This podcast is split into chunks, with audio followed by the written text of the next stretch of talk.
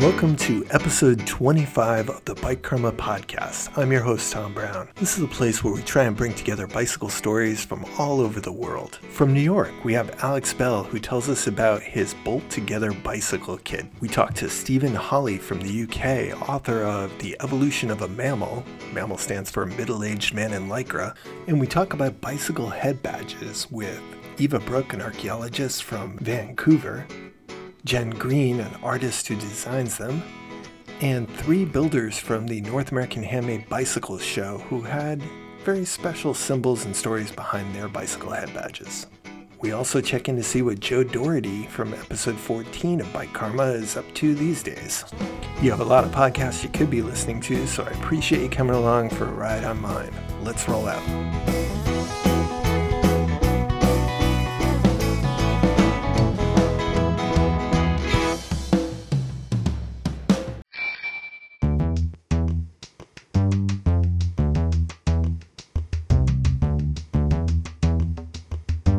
Set out to make the best phone in the world, it would look a lot different than the current iPhone or the Android because you would focus on exactly what you wanted and not worry so much about what's going to sell the best.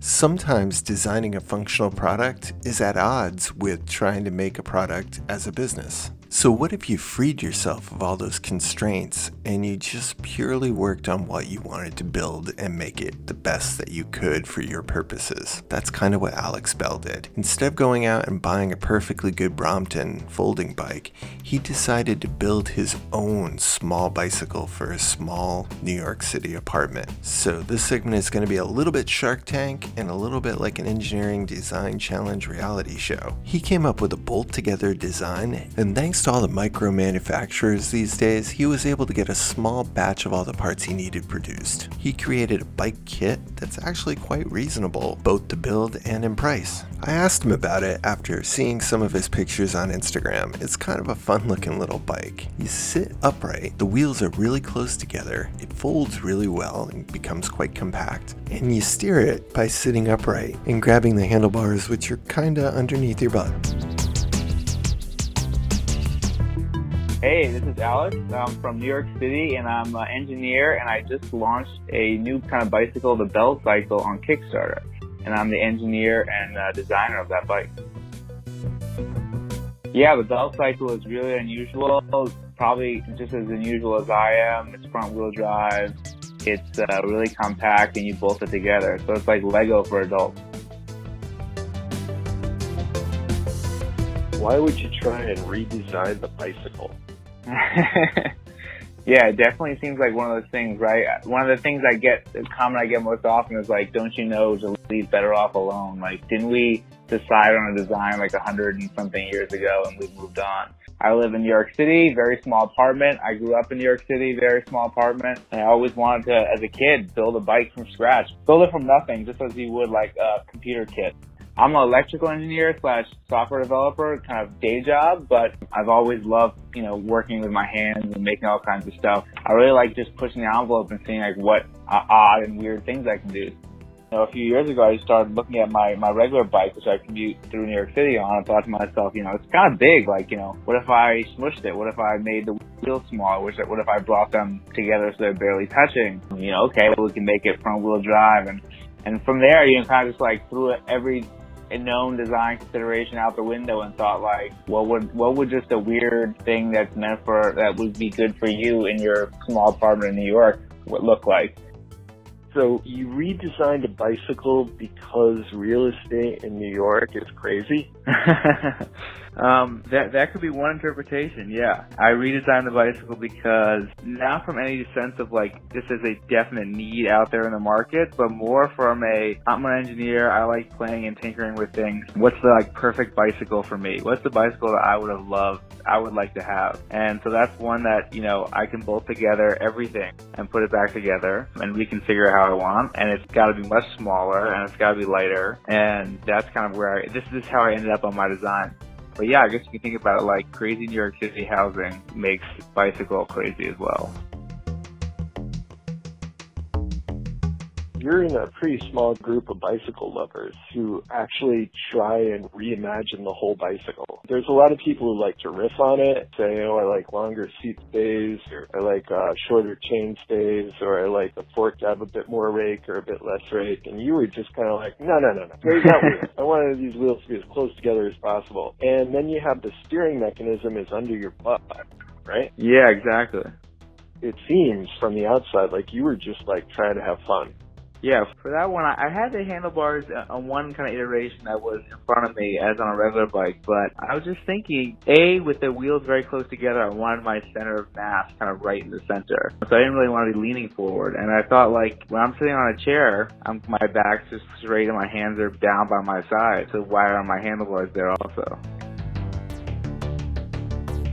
And what I found is kind of the best way of doing it is thinking to yourself, like, what what do you want? You know, sometimes this is dangerous, but if you build a product for just one person, like yourself, you know exactly what you want and what the perfect product for you would have. For the product that, you know, for the consumer of one, me, um, this is the product that is like perfect for me because it ticks every single box that I want. It's front wheel drive, so the pedal and the axis of the pedal rotation is through the front wheel. The front and rear wheel are basically touching. The user is sitting kind of in the middle, above, in between, but above the wheels. Their hands are kind of by their side, and the handlebar is under their butt, and then touring handlebar curved around, so it's kind of by their, their left and right thighs there's a kind of rear pivot under their seat too, so it's it kind of looks in many ways like a shrunken down penny farthing, but it has a few differences.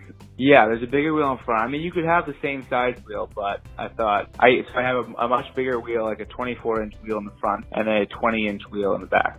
So a picture's worth a thousand words. So go check out some of the pictures I posted of this bicycle. It really is kind of a unique design the gearing system, so it's you know it's not direct drive like a traditional penny farthing. It's it has a freewheel and you can shift gears on some of the versions between seven gears using a regular derailleur. The chain has a kind of circuitous path up and around. And then the last part that makes it kind of really unusual, if you look closely at it, is the construction. Whereas the usual bike would be TIG or MIG welded together steel and or maybe laminated carbon fiber. This bike is made up of CNC cut out pieces of aluminum that then bolt together on standard tubing. So whether it be carbon fiber tubing or in my preferred version, just aluminum 2024 tubing.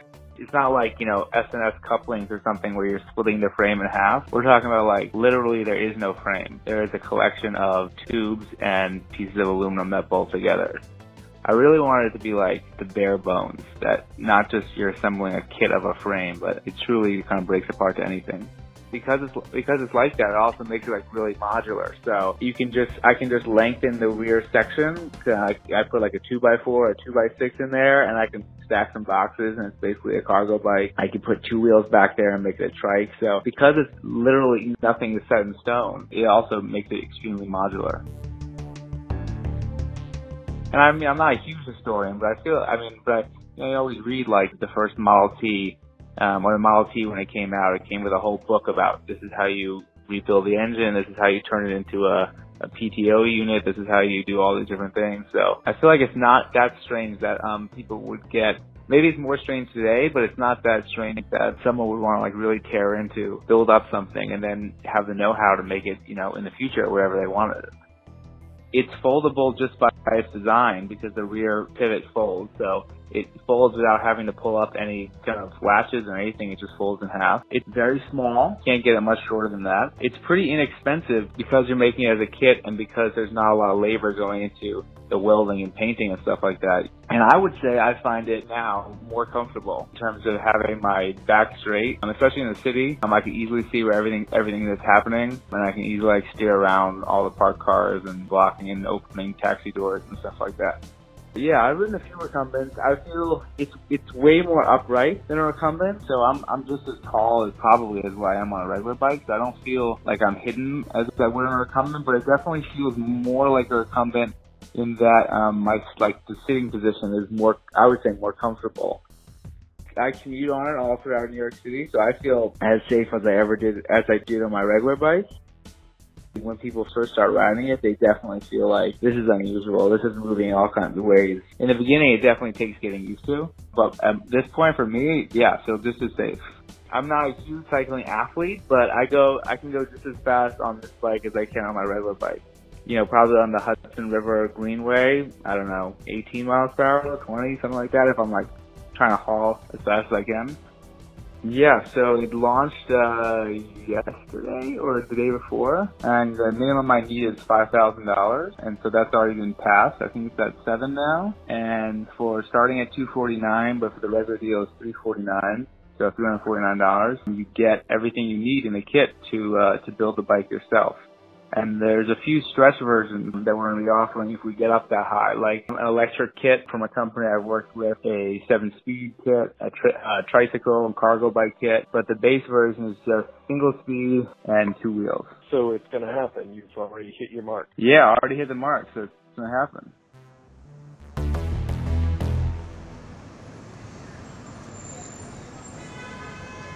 You could just be walking around New York City just wearing Yeah. you know, clothes and people give you weird comments. So That's the best part. Yeah, I get lots of crazy. I get lots of hilarious comments. I get lots of like. I think some of the weirdest ones have been things that I don't fully understand. Like you're a bad man. Like what? What is this? This is you know you're a, you're a bad man. But I don't know. I think it sounded positive though in the way it was said. So I think it's a, it's a term of endearment. I get a lot of like, holy hell, like what is that? Or uh, did you make that yourself? Things like that. I get a lot of like, guy pulls up next to you in the car and is videotaping, and then I look at him and then he just keeps on videotaping. It's a little awkward. Um, but yeah, I definitely get lots of odd, odd comments.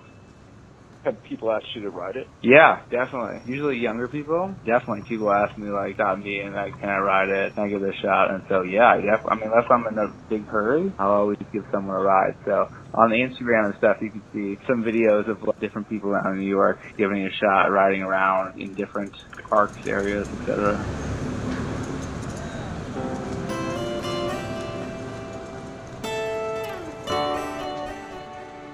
Yeah, I think big picture, I want to produce this version of the bike and get it out there and, and really collect feedback on what people thought about it, what they thought about the whole process. I mean, the idea of building a bike from yourself, and does that really apply to, to anyone else besides me? And do feel people feel comfortable that, that they're skilled enough to do that? Um, it's pretty simple, but you get feedback on that and then experiment in terms of what, what could be next in terms of that. I would love to maybe go further into a cargo bike. I mean, the cargo bikes are really interesting and, and they're very expensive. I think because they're produced in smaller quantities and potentially also because the shipping, just getting such a large vehicle potentially out to you is expensive. But, you know, if you're really building it yourself, there's no reason it, it doesn't it does not hold it doesn't make a lot of sense to me why the cargo bike is so much more astronomically expensive than a regular bike. So I'd love to take a look at that. And in general, just any way I can think of of democratizing more cycling. So anything that can get more people cycling, especially in cities, is something that interests me.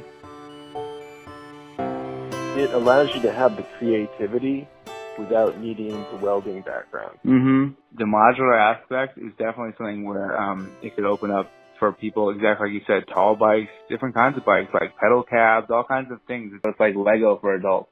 So I, I designed the, the bicycle in Fusion 360, which is a, a free, free CAD service provided by Autodesk. And so I design it all there and then I export the parts and I send them off to a company called Big Blue Saw in Atlanta and they just cut out the, the parts out of aluminum for you, send it to me. So, I mean, really, anyone could kind of do this without having to, you know, have a, a big, you know, garage and all kinds of access and stuff. And that's a pretty cool advancement in technology that, that could be opening up more people to have to be able to do this.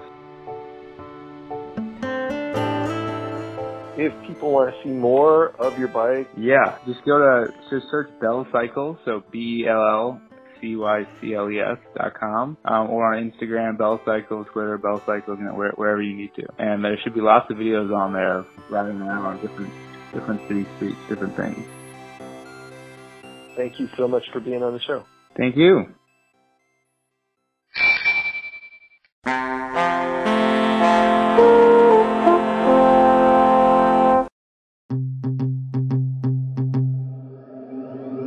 Hi, my name's Steve Holly. I'm from the UK and I'm the author of the book Evolution of a MAMIL. Uh, it's a story about a trip I did as a middle aged man in Lycra when I cycled nearly 5,000 kilometres from the very north of Scotland to the southern tip of Europe at the bottom of Spain. Uh, during the trip, I'd made it down to the south coast of Spain and had completed yet another day of brutal riding through undulating terrain, and really blistering heat, so hot. I was getting through like 10 litres of water a day, it was kind of crazy hot. But I got through to the end of the day, I was absolutely knackered, I was done in. Uh, found a campsite, but as I cycled up, I found out that it was actually a naturist campsite. So, just to be clear, he shows up at a campground after a long day of touring to find nobody's wearing clothes. Um, so, after verifying that it was uh, what that actually meant from the from the guy at the kiosk, I kind of took the decision that I didn't know anybody here. So, uh, so yeah, why not? I was going to go for it. So, um, so I entered the campsite. Um, just to uh, found a, uh, just a normal looking campsite, just with, strangely with loads of people walking around naked in it. Um, kind of strange for a for a prudent Englishman to be found himself in a naturist campsite, um, but uh, not wanting to look like a newbie, uh, kind of put on an air of confidence. Um, cycled, for, spotted where I wanted to go to my pitch, um, started cycling across, but I was kind of so preoccupied with uh, this new environment I found myself in. I didn't notice a, a small area of deep sand, and uh, as everyone knows, as soon as I hit the, the deep sand, bang, bike stopped dead. Tried to get my feet out of the clips, uh, couldn't. Fortunately, it's kind of keeled over to one side, but managed to get hold of a tree uh, but it was just far enough out of my reach that it left me in a limbo, kind of hanging at 45 degrees, unable to move, unable to get my feet out of the clips, and it kind of felt like I was lying there for an eternity. Eventually, with my pride completely shattered, uh, managed to get myself out there and uh, cycle across to my pitch. Um, very strange experience, very funny when I look back on it, but um, very embarrassing and humiliating at the same time. Uh, went through quite a few funny moments on the trip, quite a lot of really euphoric ones as well. If you've ever been on a, a long adventure, you really, it's uh, you'll know what I mean. But it's a really amazing experience. I was never really a cyclist before. I just wanted to go out on a crazy adventure, hit midlife crisis, uh, decided I wanted to do something crazy while I still could and went and did it. Yeah, so I've, I've wrote a book about it, as I say, called The Evolution of a MAMIL, available on Amazon. Hopefully, uh, Tom will put a link to it on the Bicycle Karma podcast page. Um, so yeah, so if you want to hear more about it, please feel free to go and get that and uh, and give it a read. I think you'll like it. It's kind of very honest and open uh, and quite a funny book, I think. So yeah, so that's it really. So thanks very much to Tom for letting me um, be on the show. And if any, anybody wants to contact me, please feel free to at steve.holly at outlook.com or uh, on Twitter. I am the uncensored MAMIL. So thanks very much for everyone for listening. And yeah, thanks from the UK. Okay, bye bye.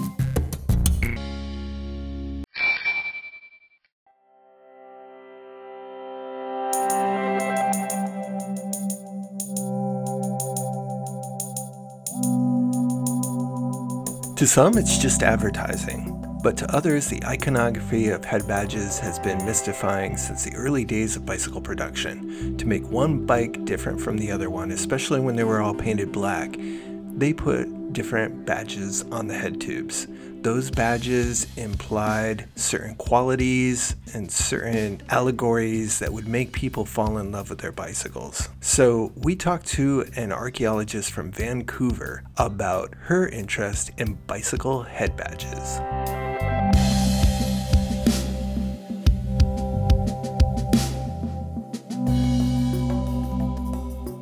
There's certain ones that I have that I love, but then there's certain ones that it's almost like eventually I'll find it. It'll come to me and I'll see it.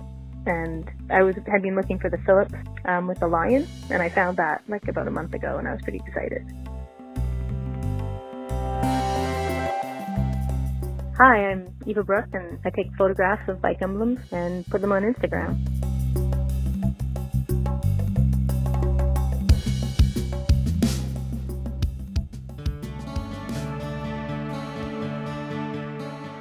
Uh, the first time I remember noticing bicycle emblems, I was probably I was probably a kid. They're just uh, you always look at the as a girl. I don't know, maybe a lot of the guys I know they look at the components. You know, oh, is that a SRAM or whatever? I always looked at the the type of bicycle, and I would always look at the emblem or the side if you couldn't tell the name of the bike. And some of the emblems, I I was you know I was born in the 70s, so I grew up in the 80s. And when I was young, a young kid, some of the older bikes were still around, and some of them were the emblems are just really beautiful. The enamel work on them, which is they crush glass and different colors, and then they take they make a mold or of the, like a metal mold, and then they pour the different colors in, and some of them are really bright and vibrant. And my first bike was a Raleigh, and I I've always loved the Raleigh symbol because of that. And they have, I think it's almost kind of like a Art Nouveau style. It's, it looks like a bird. I think that's probably when I started noticing them. But what do you do with that, right? If I've got a bike with a really interesting head badge, it becomes a good bike to me. The head badge helps to make the character of the bike. Maybe I'm just being manipulated, but it changes how I feel about the bike. Oh yeah, oh yeah. I think I agree with you that looking at the emblem is like looking at the, it's almost like the face of the bike or almost the heart of the bike. I think it's maybe the last thing they put on, but it, for me, it, it tells you so much about it and there's more, you know, create the creation of a bike, making of a bike. It's an art. Like I couldn't personally weld together a frame of a bike and then add all the components. I don't even know if I could draw a bike and how it works, even though I ride them all the time. But the bike emblems themselves, you need to be an artist to make, especially the older ones, not so much now, but I guess maybe graphic designer now. But you need to be an artist to been able to create some of the images of the bike emblems that you you that especially the older ones, and it's kind of been lost over time. So as I said, like I grew up in the born in the 70s, grew up in the I guess mostly in the 80s, and used to see these emblems all the time, the older ones. And as time went on, you started to see not these beautiful, well-made, well-crafted emblems of a bike that you'd recognize right away. Oh, that's that's a Raleigh or that's a Triumph. Or instead, you started seeing the sticker, and or if it was an emblem, a very simple, simple, simple, basic emblem. So minimal effort and definitely not a piece of art, which is what I think they are now, or were then.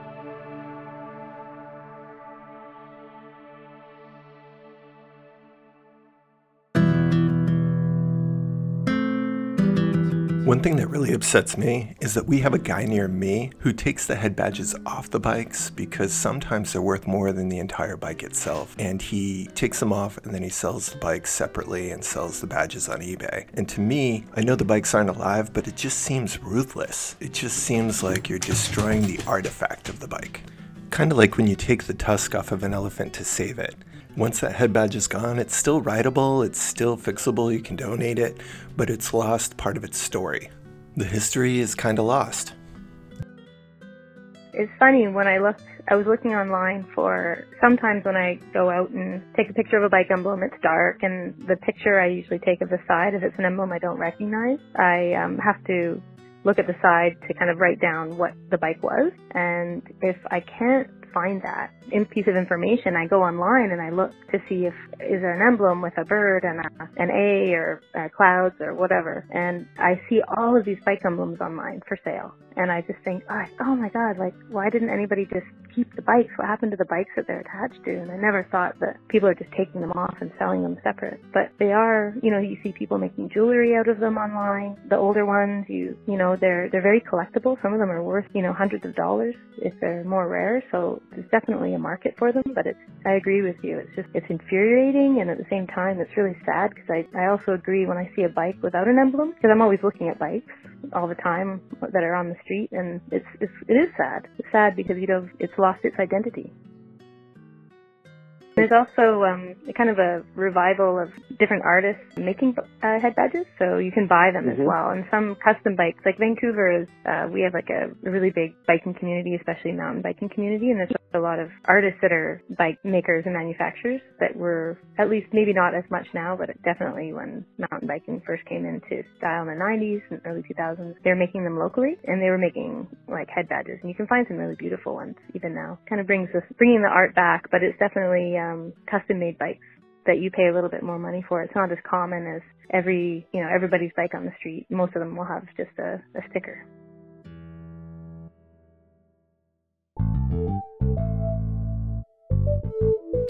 The North American Handmade Bicycle Show is coming up in my area, and one of the great things about that is looking at some of these smaller producers. They are putting uh, the images back into the head badges. They're putting the effort back into the face of the bicycle, telling the stories and evoking the feelings. It's a mini renaissance it is interesting. Some of the, I guess, some of the designs that they are creating. Like there's a, a local one, and it has like an indigenous kind of uh, indigenous artist, Bill Reid. Um, he's from Canada, and one of the bikes actually has taken a similar Bill Reid design. I you know they paid copyright for it, but it's beautiful to see that expressed as well, like a local art in in the head badges from an, from an area because a lot of the earlier stuff, like I guess some of the older stuff, kind of eras in art and didn't really reflect the low where the bikes were made. There's kind of more general, like it was more of part of, mm-hmm. I guess maybe part of the industrial revolution, right, where you have bikes that are made in large manufacturers, and then the only thing to distinguish them from each other was to put a badge on. But it was never, you know, some of them are, you know, Raleigh made in Birmingham, or you know, the, the American made in Derby, and some of them say Italy, but they're they're never like actually like a local you know, made in North Vancouver or made in, you know, Haida Gwaii or something like that, that actually pinpoints to the to the area, like the specific area. So you don't see that in the modern mm-hmm. bikes, but some of the older ones have it, but the but that's kind of coming back now as well. Kind of that pride, that local pride of we make this bike here.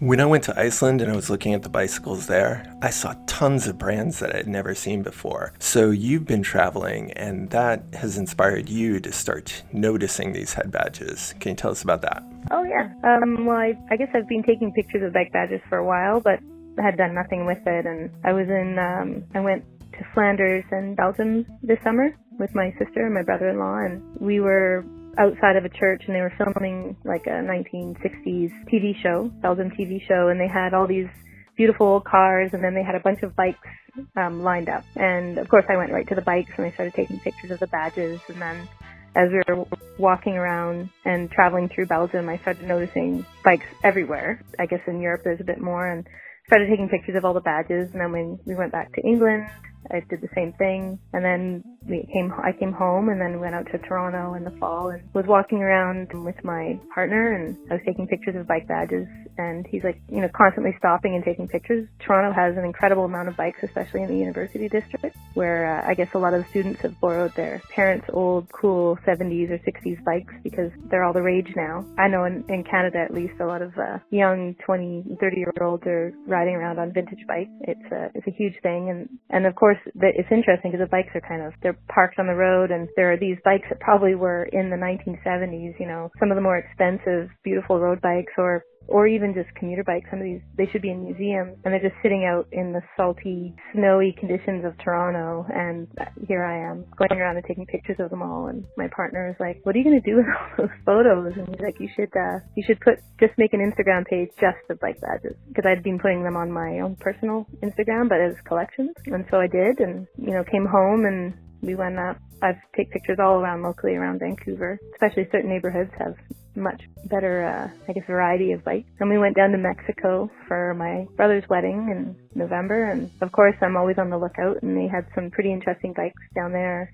But of course, the brands, as you said, like you, I don't know some of the brands. I've never seen them before, especially Mexico. I couldn't even read, you know, some of the names or understand like where they're made, maybe in Spain, maybe Mexico. Definitely different styles, different manufacturers. I look forward to my next vacation when I have a lot of time to just wander around the city and look for bikes and have other adventures. My favorite badges. Ooh, there's, I really love the Empire Cycle badge. I think it's a Canadian bike.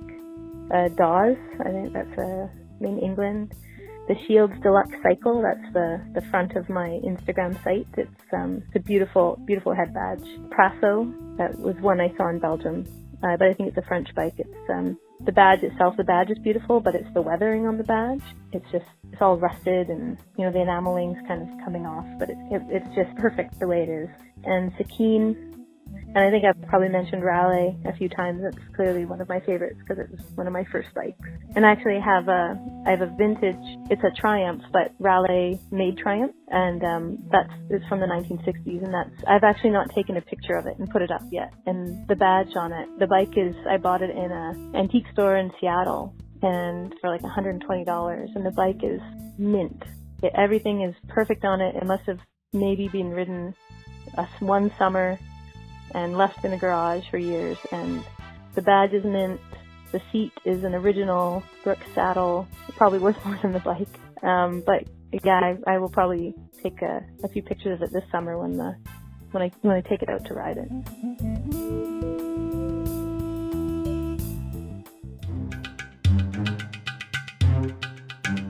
I think one of my favorites is the Rudge with the hand. It's very mysterious. Have you seen that one? Oh, actually, I have. When you said the hand, yeah, I have. It's from England, right? And it's got like a red yep. triangle yep. behind it. Yep, and the icon of the hand is found everywhere on the bicycle. So on the back fender, on the crank itself. So it's like the the circle of the crank actually has a hand in the middle of it. So I'm not really sure what it means, but it's very mysterious. It's like the eye on the dollar bill. Yeah, it's definitely one of the odder ones. So, ironically, when I went to do some further research, nobody is definitively sure where the hand symbolism comes from on Rudge bikes. Some think that it's a militia group from Northern Ireland, and others think that it might be a reference to it being hand built, but no one is definitively sure that I've been able to find. I'd love to have somebody call in with this.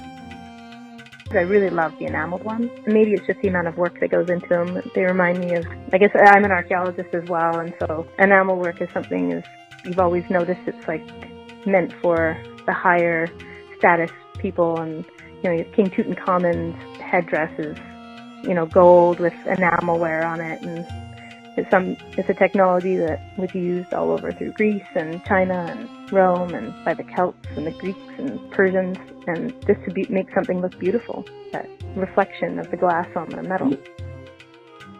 So, as an archaeologist, what do you think about the original artist who came up with these designs? I mean, it was basically commercial art but at the same time, it evoked uh, passions and branding uh, far beyond just a little picture that they put onto it. We know that Raleigh's took the same bike and branded it differently, but putting those bikes next to each other gives different feelings for each one of the bicycles because of how it's decorated. What do you think about those original makers? Oh, of course. Imagine being an artist and being given the, the job or being paid to create, you know, here's the bike you know, we want it to reflect, we want it to be a racing bike and people to think it's going to be fast and light and, or we want it to be, you know, appeal to Victorian woman and, and her sensibilities of style and nature, getting out into the country. What's interesting is, like, what is the record of, of those artists? Like, you think of the bike, but you don't think of the artists. They never signed the badges. But it would be a really interesting, uh,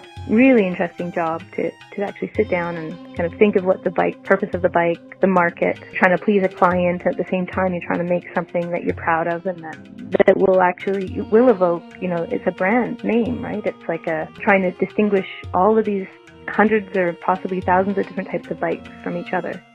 And they do a great job, right? Some of them are just amazing and I think definitely nowadays when you just see a bike with like, you know, just a name and nothing behind it, it doesn't really evoke the same feeling as the older badges, that's for sure.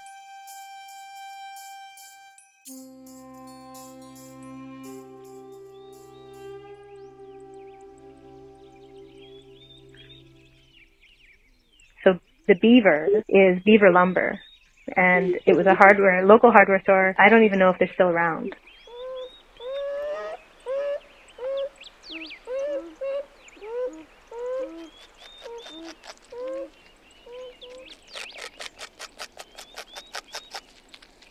But yeah, I love the, the beaver as well.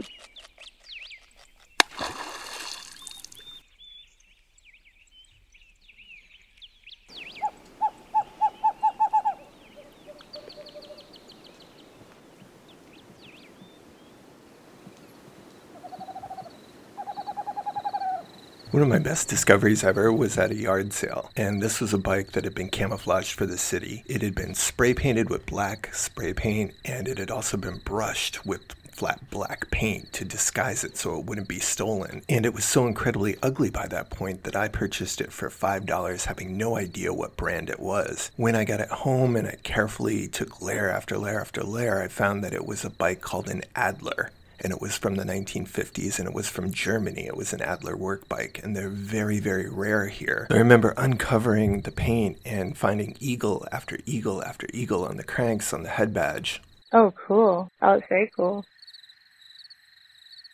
So archaeologically, there will be no record of the plastic emblems in the future, whereas the metal ones that are enameled will last a lot longer. See, it's, My, it's, I'm just, it's an that's argument, an argument to preserve the, the metal badge. Thank you very much for sharing your stories. Where would people go if they want to see some of your head badges or see the pictures you've taken? Well, I, they're all on Instagram, and it, the site is uh, Bike Emblems. Should be easy to find. Okay. Well, thank you, Thank you Tom. very thank you for having me, uh, interviewing me for your show. It's been fun. Just it's been fun just to talk about bike emblems because nobody really does. You'd be surprised. There's people who do. Oh, really? There's one guy I know who even counterfeited some. oh, really? Yeah, I'm not sure if he told people what he was doing, but he would pour metal and make molds, and then he would paint them, and then he'd put them back onto the bike, and then sell the originals on eBay. He wanted to have his cake and eat it too, I guess. No way. That's insane. Yeah, But imagine the tip to to do that. It seems, uh, you Yep. know. yep, there's some meticulous people out there. Well, yeah. I- I guess some of the things that people do, I never would have even imagined. So, oh well. Well, thank you very much. Okay, thanks, Tom. Take care. Bye.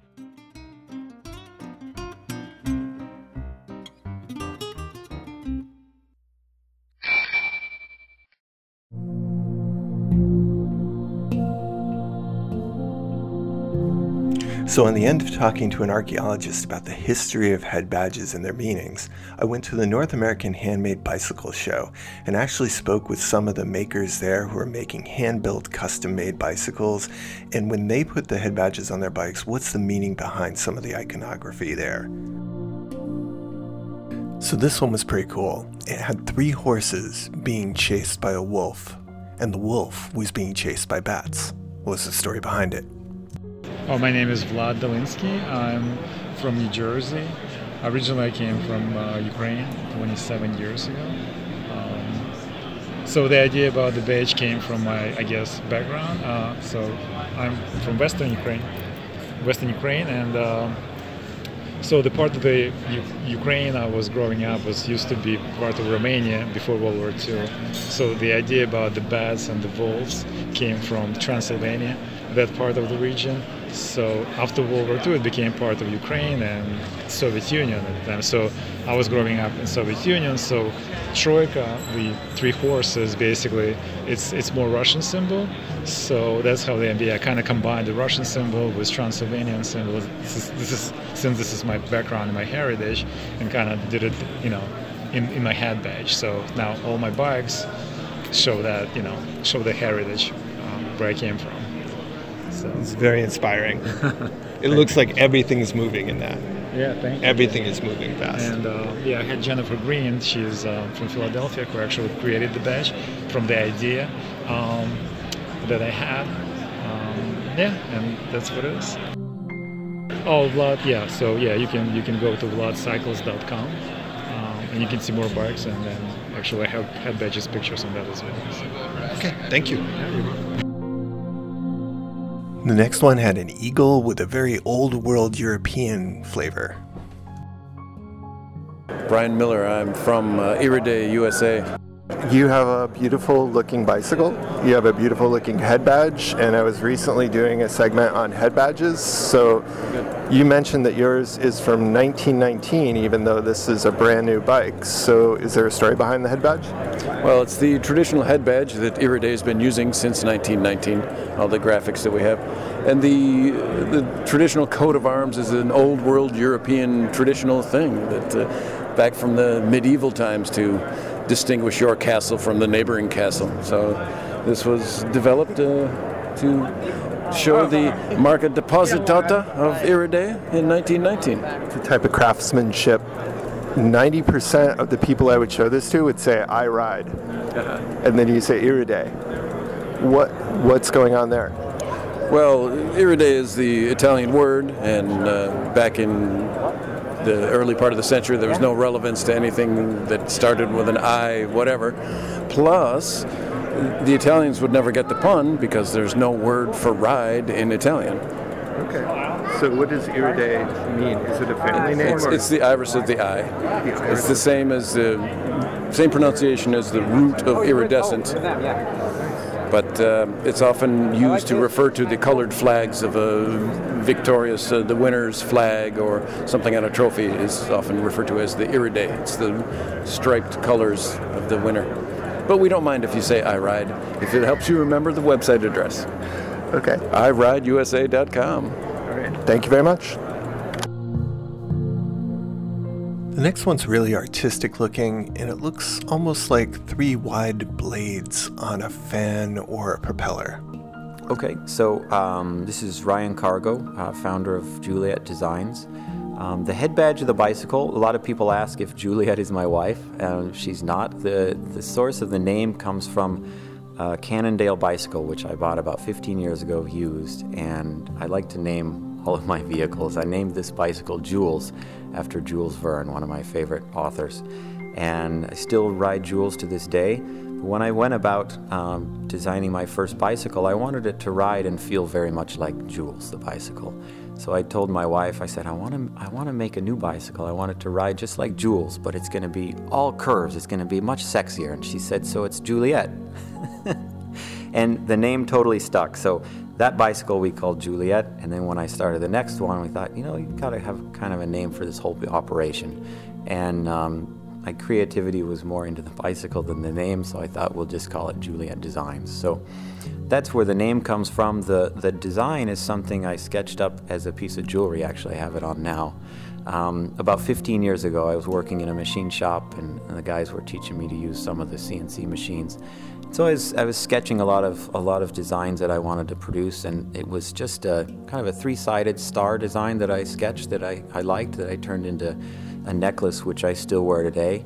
And um, I think it was a little bit uh, a little bit of a sign of fate because my wife is Southern Italian. I didn't know her at the time, um, and uh, she's from very close to Sicily. And the Sicilian coat of arms is a three-legged symbol, very much like this one. So it's interesting how how uh, it kind of foreshadows things to come. So when I was trying to, to designed the badge to go along with the Juliet name, I thought, you know, this would be kind of a cool cool symbol to tie in with that because it's very curvy in nature and, and sort of shows connections like you have in a bicycle. People want to check out your bikes, where would they go? Yeah, so um, right now I've got a website. It's www.juliet-designs.com. Um, there's some, some latest pictures of both bikes on there and a, a, few words just about my kind of excitement and philosophy about the bike. And I'm sure as the next ones come along, I'll try and keep that updated.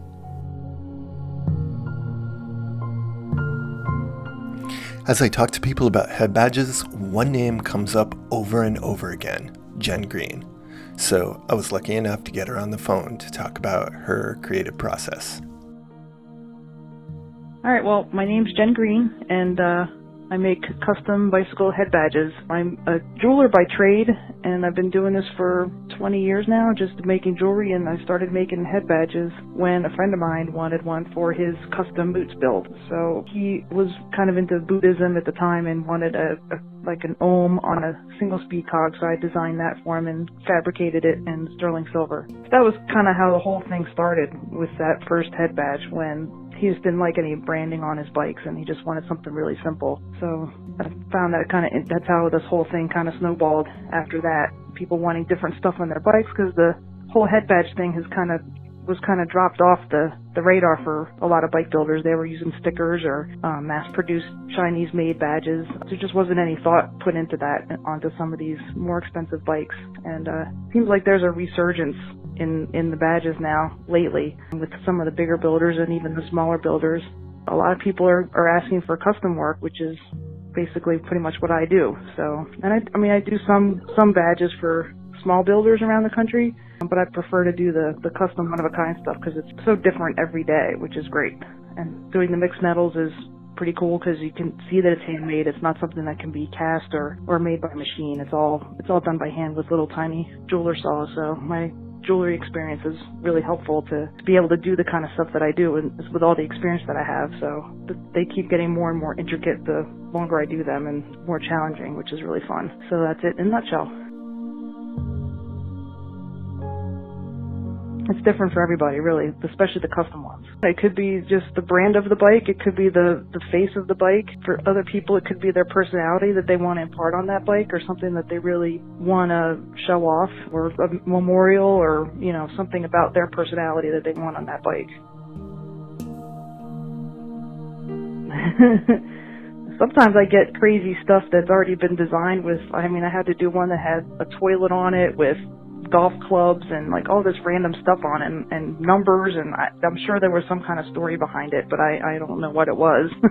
that was kind of funny. But I mean, some of the stuff just has, you know, some some of it are memorial. Like I just did a badge for somebody that um one of their high school groups, their friend had died, and um we did a memorial badge for them. So there's wings and their initials and you know some words around it. So kind of to remember their friend who who died while he was doing a large like a group big group ride, which is kind of sad, but it's kind of nice at the same time. They uh, you know, they want to remember him, so they're they're all getting these badges to put on their bikes.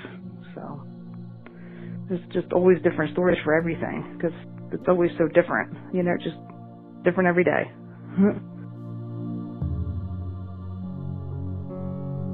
Yeah, I mean, there's all kinds of stories. I mean, I've done I've done badges for people whose parents passed away, and and they sent me a photo of the the number of their house that they grew up in, and I had to use those numbers on incorporate that into a Moots badge so that they could memorialize their parents on their bike. I've done I did a badge for a friend in California. His father passed away, and and I did a, a portrait of his father and he's able to put that on the front of his bike on the top tube. So when he's riding, he's like, my dad's always with me now when I'm riding. And he can look down and his dad's face is on his bike, which is kind of cool.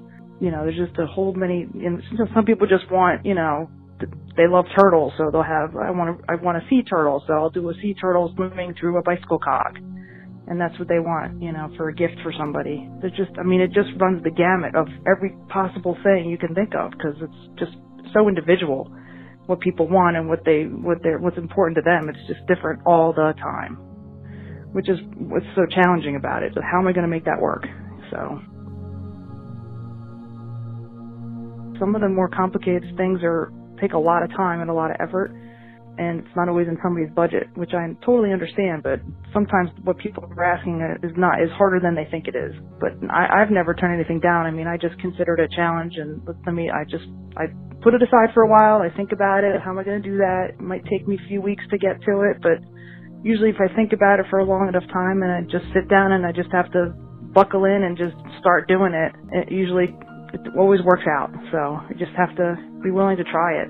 And if you mess it up, you start over. It's not a big deal. So I, I enjoy I enjoy those challenges. If you've been thinking, hey, this sounds kind of cool, I've got an idea for a symbol that symbolizes my writing and my personality that I'd like to put on the front of my bicycle. I talked to her more specifically about how to get going with the process of getting a custom bicycle head badge design. At my website, headbadges.com, there's a contact page on there. You can send me a quick email and I will get back to you. Um, that's probably the easiest because then I have a record of what we're doing. Um, we can email images back and forth and ideas. You don't have to have a fleshed out idea. Just if you tell me if what your idea is, I can start. I can use some images, and we can we can come together with something. That's probably the best way is the head badges. And I I do some through Instagram at Jenn Green Head Badges, but I don't always check that. The the website's good, and it has a lot of useful information on it, like how to measure the head tube and information that I need. And um, there's a huge portfolio of all of my past work, as much as I can fit on there. Um, I've probably done over a thousand head badges, maybe more than that, in the last 15 years. So there's a lot of stuff to look at there and a lot of things to see what I'm capable of doing. So that a lot of times that gives people ideas of what they want, is if they can see what I've already done. Thank you so much for sharing. Yeah, no problem. All right, you too. Thank you.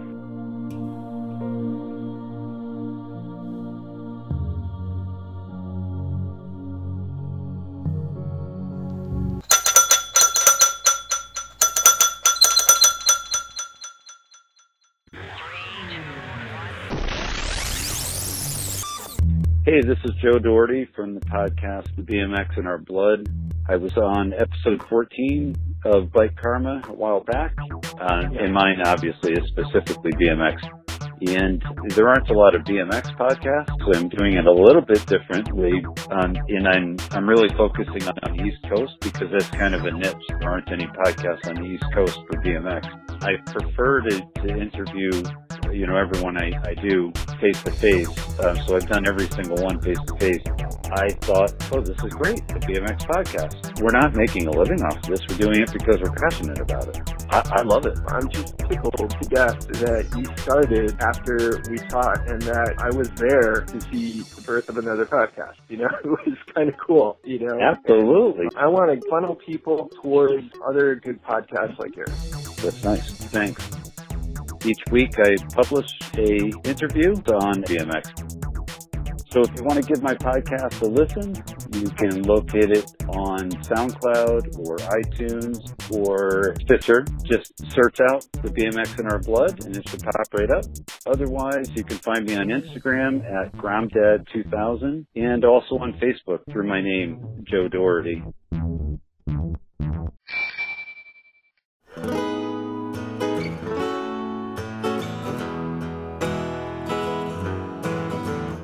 That's it for another episode of Bike Karma.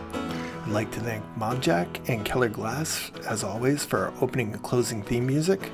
I'd like to thank Alex Bell, Stephen Holly, Jenn Green, Joe Doherty, Eva Brook, Vlad Dilensky from Vlad Bicycles, Brian Miller from Iride, USA, and Ryan Cargo from Juliet Bikes.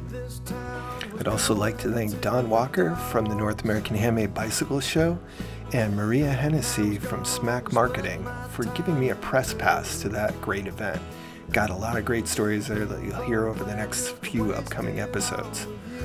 I'd also like to give a shout out to McCormick and Beale Antiques in the UK. Thanks a lot for tagging me and Carrot Snacks in your pictures of old bicycle photos. If you want to hear more about that, tune into episode 23. Also, like to thank No Breaks 23 for subscribing on Podbean and the 12,000 plus in 50 states and over 50 countries who've listened to and downloaded the show. I really appreciate it. The best thing you can do to help out the show is to hit like, leave a review, follow, get somebody in Greenland to listen, and tell Oprah about us. We're really keeping our fingers crossed. So far, the Bike Karma podcast is commercial free, and maybe someday we're going to find some product that we love who also loves our show. Maybe that's you. Contact me at bikekarmaguy at gmail.com. You can also contact me there if you have a story idea or any feedback or comments. The Bike Karma podcast is the intellectual property of Tom Brown. Copyright, trademark, and all other rights are reserved want to give a big shout out to all the people who I've interviewed this month whose names are too numerous to mention individually. Your shows are coming up over the next several months. Thank you so much for sharing your stories. Don't forget to do your ABC quick check because I don't want to lose any fans. That's right, Taryn. You never know what could come undone in between rides, so make sure to check your air, your brakes, your chain, and to check the quick releases before you go on a ride. Until next time, everybody. Keep it wheel.